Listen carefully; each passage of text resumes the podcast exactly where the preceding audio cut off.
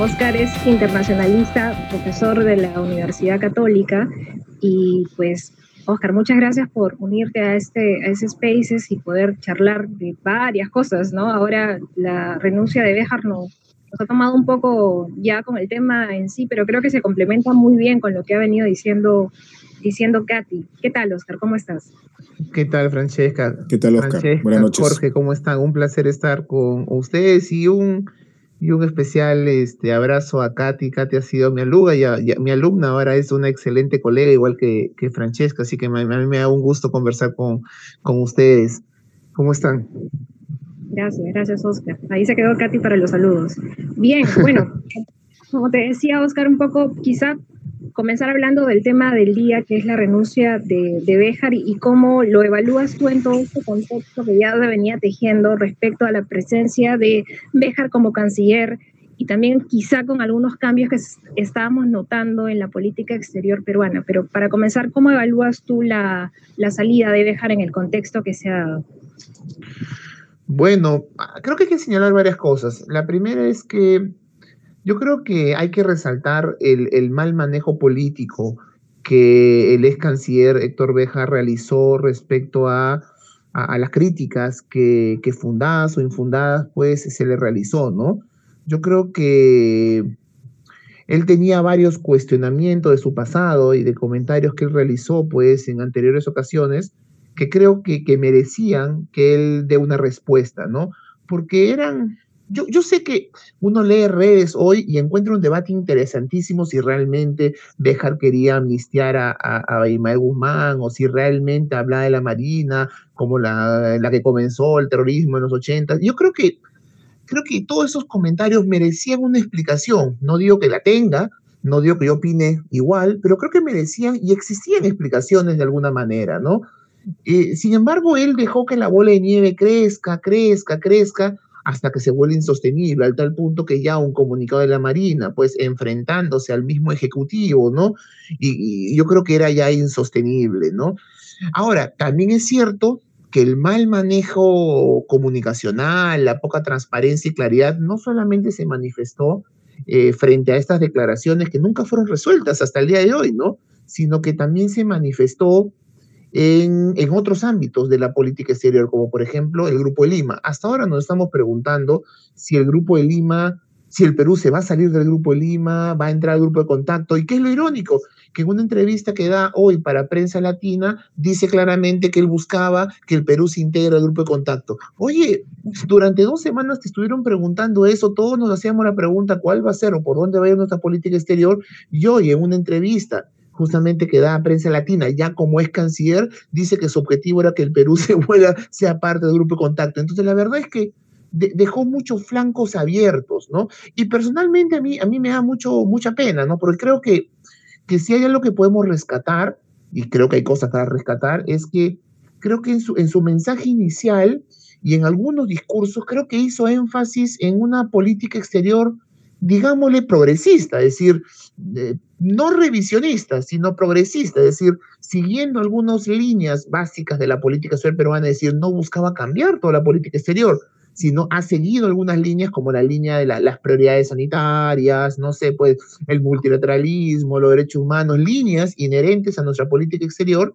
pues trató de introducir otros elementos propio de, de, un programa de política social progresista vinculado con, por ejemplo, la agenda de género o todo el compromiso de la agenda, de la agenda 2030, ¿no? Vinculados con la diplomacia social, el tema consular y los peruanos en el extranjero, ¿no?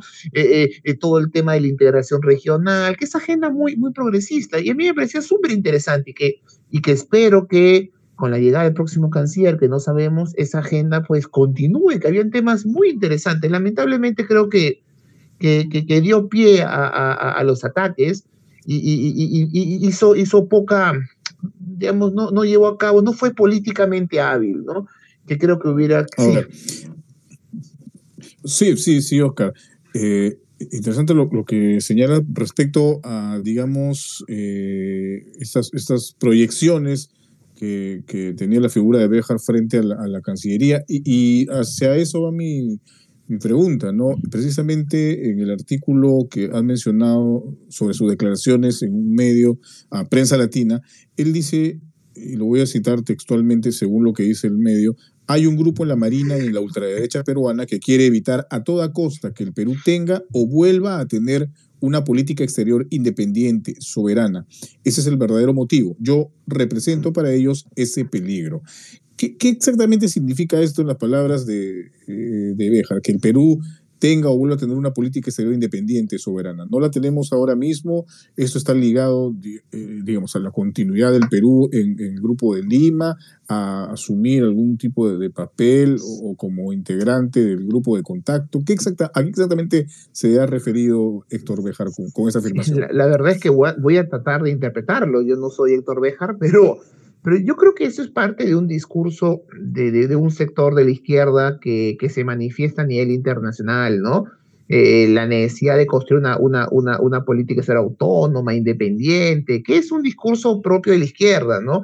Y que, estuvo muy, muy presente en la década del 60, 70, en este contexto marcado por los debates entre autonomía, dependencia, Creo que ese era el discurso, cómo ser más autónomo, más soberano, más independiente, los grandes poderes internacionales, ¿no? Yo creo que hay, hay mucho de ese discurso, ¿no? De ese discurso sesentero, setentero, que, que todavía está presente en, un sector de la izquierda.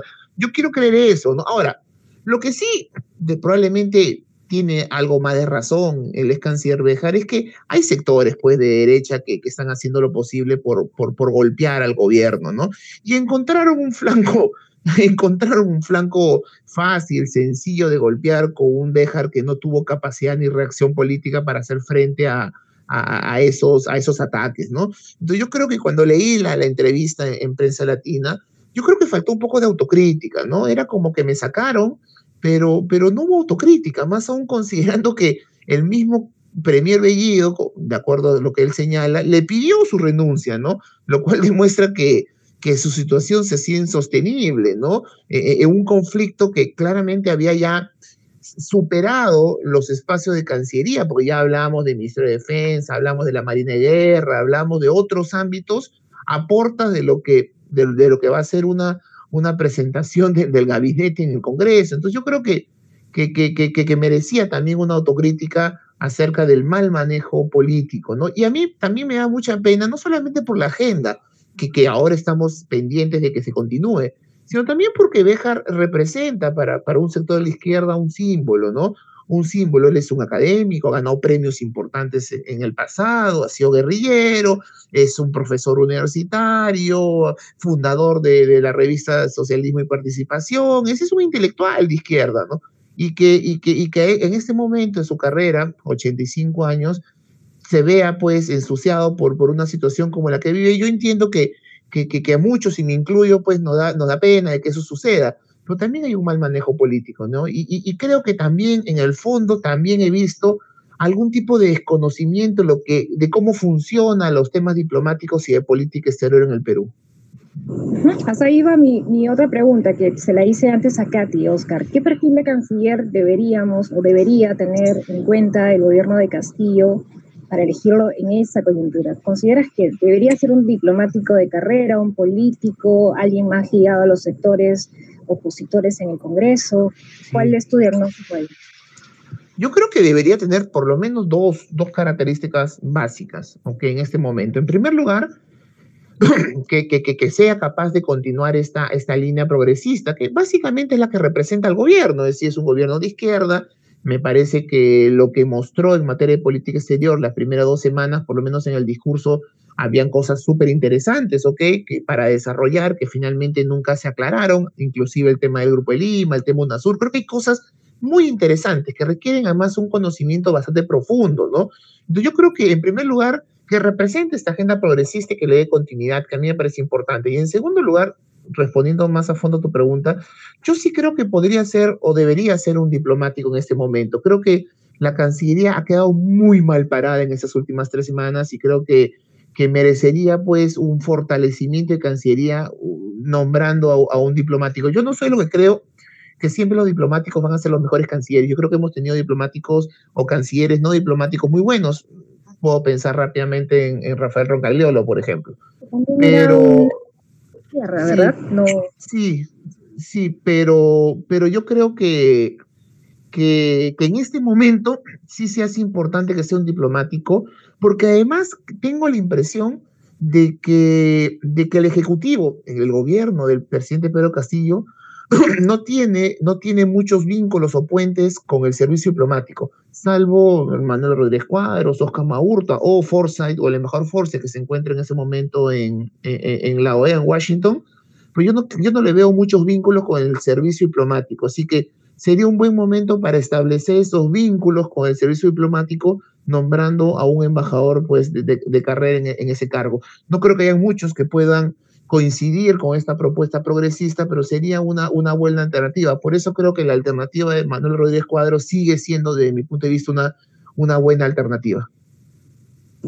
Yo, yo, le comentaba hace un rato a Katy, no sé si tengo razón, te lo consulto aquí directamente, el peso de un canciller en un gabinete de ministros es, digamos, es un peso importante respecto a obviamente tenemos un ministro de salud, tenemos al, ministro de economía que son obviamente súper importantes, pero voy un poco la pregunta a que el comunicado de la Marina a todas luces ha sido el detonante, digamos, que ha hecho que finalmente se esfuerce la salida de Béjar luego de estos cuestionamientos por las declaraciones que había dado eh, en el pasado respecto a el término de terrorismo, relacionándolo con el tema justamente de la Marina ahí no, me queda claro si es que, eh, y, ahí acudo a ti también como cientista político para un poco explicarnos si es que la salida de Béjar también deja un, una valla muy baja respecto a todo lo que va a pasar quizá más adelante con ministros que están siendo cuestionados de cara a la,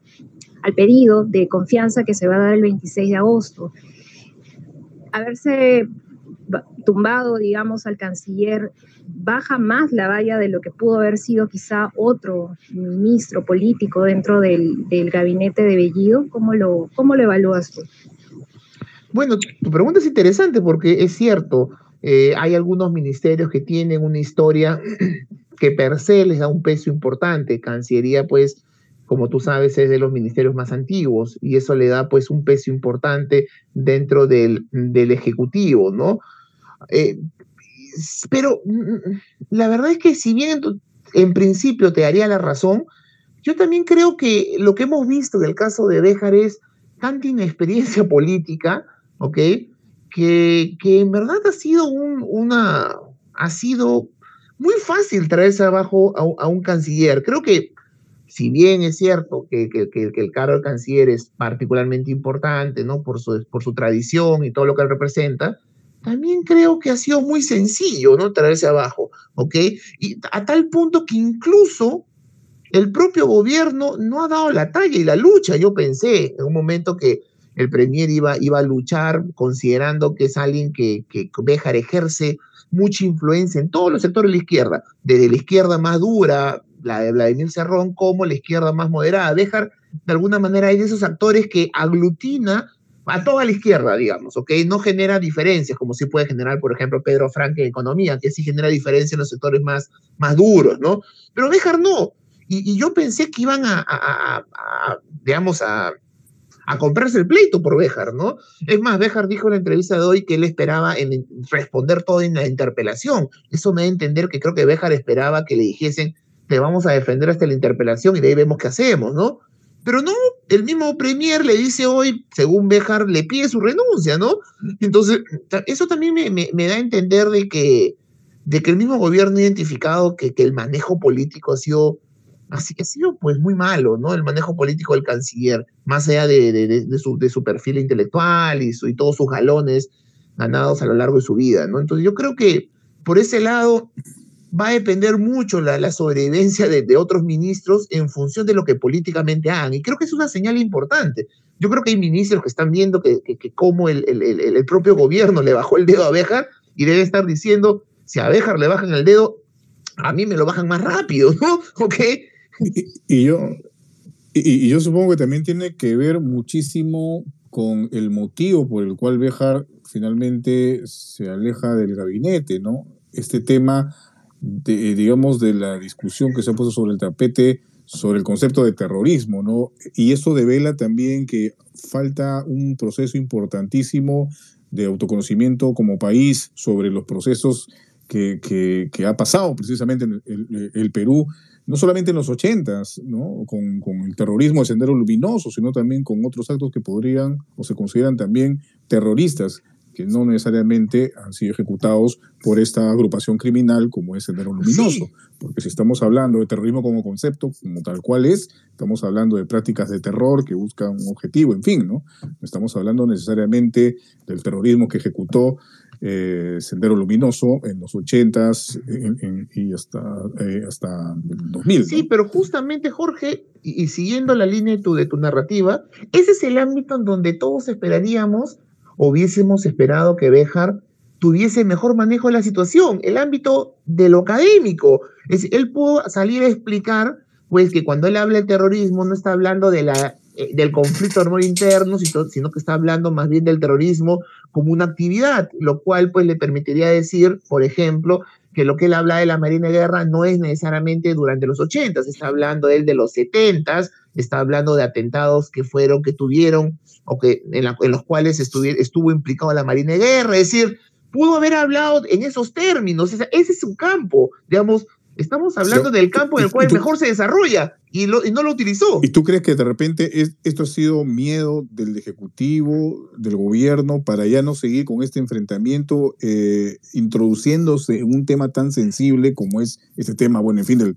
terrorismo general? ¿Es un signo de debilidad de este gobierno? Yo creo que, eh, yo creo que esto debió darse desde un inicio. Es decir, a mí me sorprendió, Jorge, que en un inicio el canciller ¿Desde cuándo conocemos la noticia de la amnistía a Ismael Guzmán que hace rato circula en medios? Lo conocemos hace más de, dos, hace más de 10 días, probablemente dos semanas la conocemos. Y no hemos escuchado ninguna aclaración. Y creo que la aclaración no es compleja, porque hay que leer un poco todo lo que él dijo y a partir de eso se puede interpretar que él no está pidiendo una amnistía a Ismael Guzmán. Él está, él está hablando de reconciliación, de un Perú perfecto futuro, que es lo que él esperaría de un Perú. Entonces, pero dejó pasar.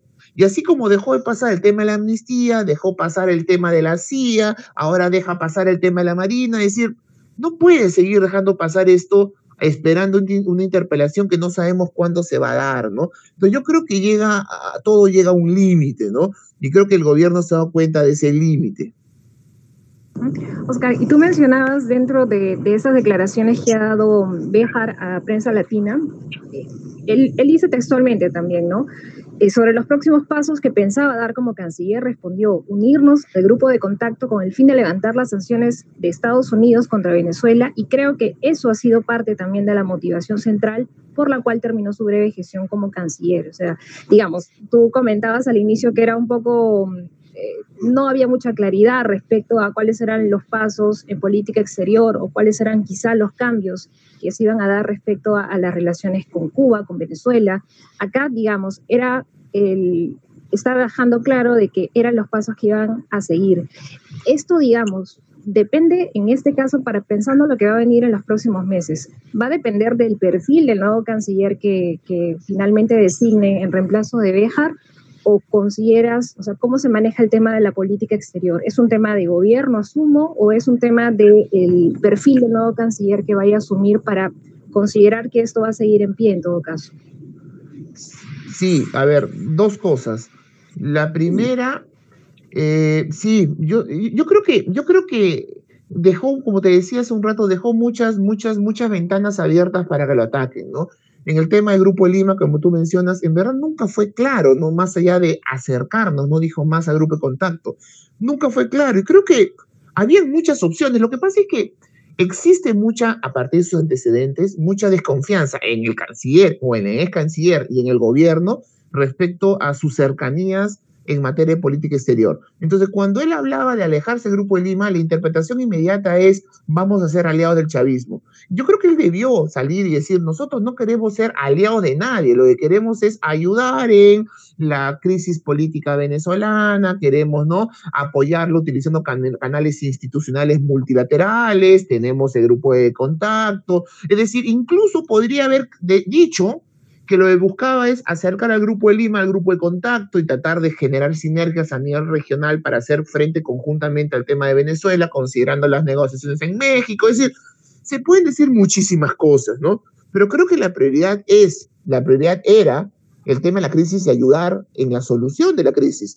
Y, la verdad que eso le costaba mucho, ¿no? Y, ese, y ese costo me hace creer que, que sí, pues, que como lo dijo en una entrevista a IDL, pues él defiende la revolución bolivariana y le costaba, pues, eh, dar ese paso, ¿no? Le costaba mucho dar ese paso. Y, los resultados es lo que vemos hoy, ¿no? Que hoy, como es canciller, se siente mucho más libre y a gusto de hablar que cuando, que cuando era canciller, ¿no? De repente en esa entrevista a prensa latina ha dicho más cosas de las que yo esperaba en las últimas dos semanas, ¿no? Que no dijo. Ahora, respecto al, al perfil del, canciller, sí, pues yo, yo espero que el nuevo perfil, que el nuevo canciller, como te dije hace un rato, siga estas líneas, ¿no? Es decir, eh, pero acá, tenemos que, que, que, ser bien claros en algo eh, y en un debate que, que, a mí me parece totalmente equivocado, ¿no? Y el debate es nos salimos del grupo de Lima, y somos aliados del chavismo, nos quedamos, criticamos al chavismo. Y es que, seamos sinceros, el grupo de Lima ha fracasado, es decir, hay un consenso regional de que no ha funcionado por, por muchas razones. Incluso Estados Unidos, lo dije en una columna que publiqué hace poco, estaría pensando crear algo distinto para, que, para tener mayor presencia en el tema de Venezuela. Es decir, hay un consenso regional que el Grupo Lima no ha funcionado. Así que la idea es ¿Qué podemos buscar a nivel regional para que esto funcione? Es evidente que la OEA no funciona. La OEA debería funcionar, pero no ha servido por otras razones. Entonces yo creo que bajo ese discurso se entiende que no estamos siendo aliados del chavismo, sino buscando mecanismos. Es como creer que el grupo de contacto es aliado del chavismo. Pues el grupo de contacto ha sido muy crítico del chavismo, busca elecciones libres y justas, es decir, tampoco es que sean aliados del chavismo. Entonces, pero eso hay que explicarlo, porque además, si no, deja, das pie a que la oposición política lo use, pues, políticamente. Y eso es lo que dio pie a dejar. Efectivamente, y, finalmente, claro, se convierte esto en un tema ideológico y no más bien de una ayuda a una nación este, hermana como es Venezuela para que pueda superar, si es que se puede, ojalá que sea así, la dictadura que se inició con, con Hugo Chávez y que continúa con, con Maduro, ¿no? Básicamente es eso, fuera de, de las inclinaciones que se pueden tener en el marco ideológico. Solamente eso, Jorge, solamente un dato. Eh, es, muy, es muy curioso porque hay declaraciones o hay discursos que ha dado Béjar que en la página web del gobierno le han cambiado algunas líneas. Por ejemplo, en un discurso, me parece que el día diplomático habló de institucionalizar o reinstitucionalizar, algo así Venezuela, y esa parte en la página web no se encuentra, la han borrado y le han cambiado ese párrafo, lo cual demuestra que en la interna también hay discusión respecto, o había discusión respecto a cómo tocar el caso de Venezuela con, con la punta de los dedos, ¿no? Con mucho cuidado. Pero algunas veces tanto cuidado que terminabas dejando muchos flancos abiertos.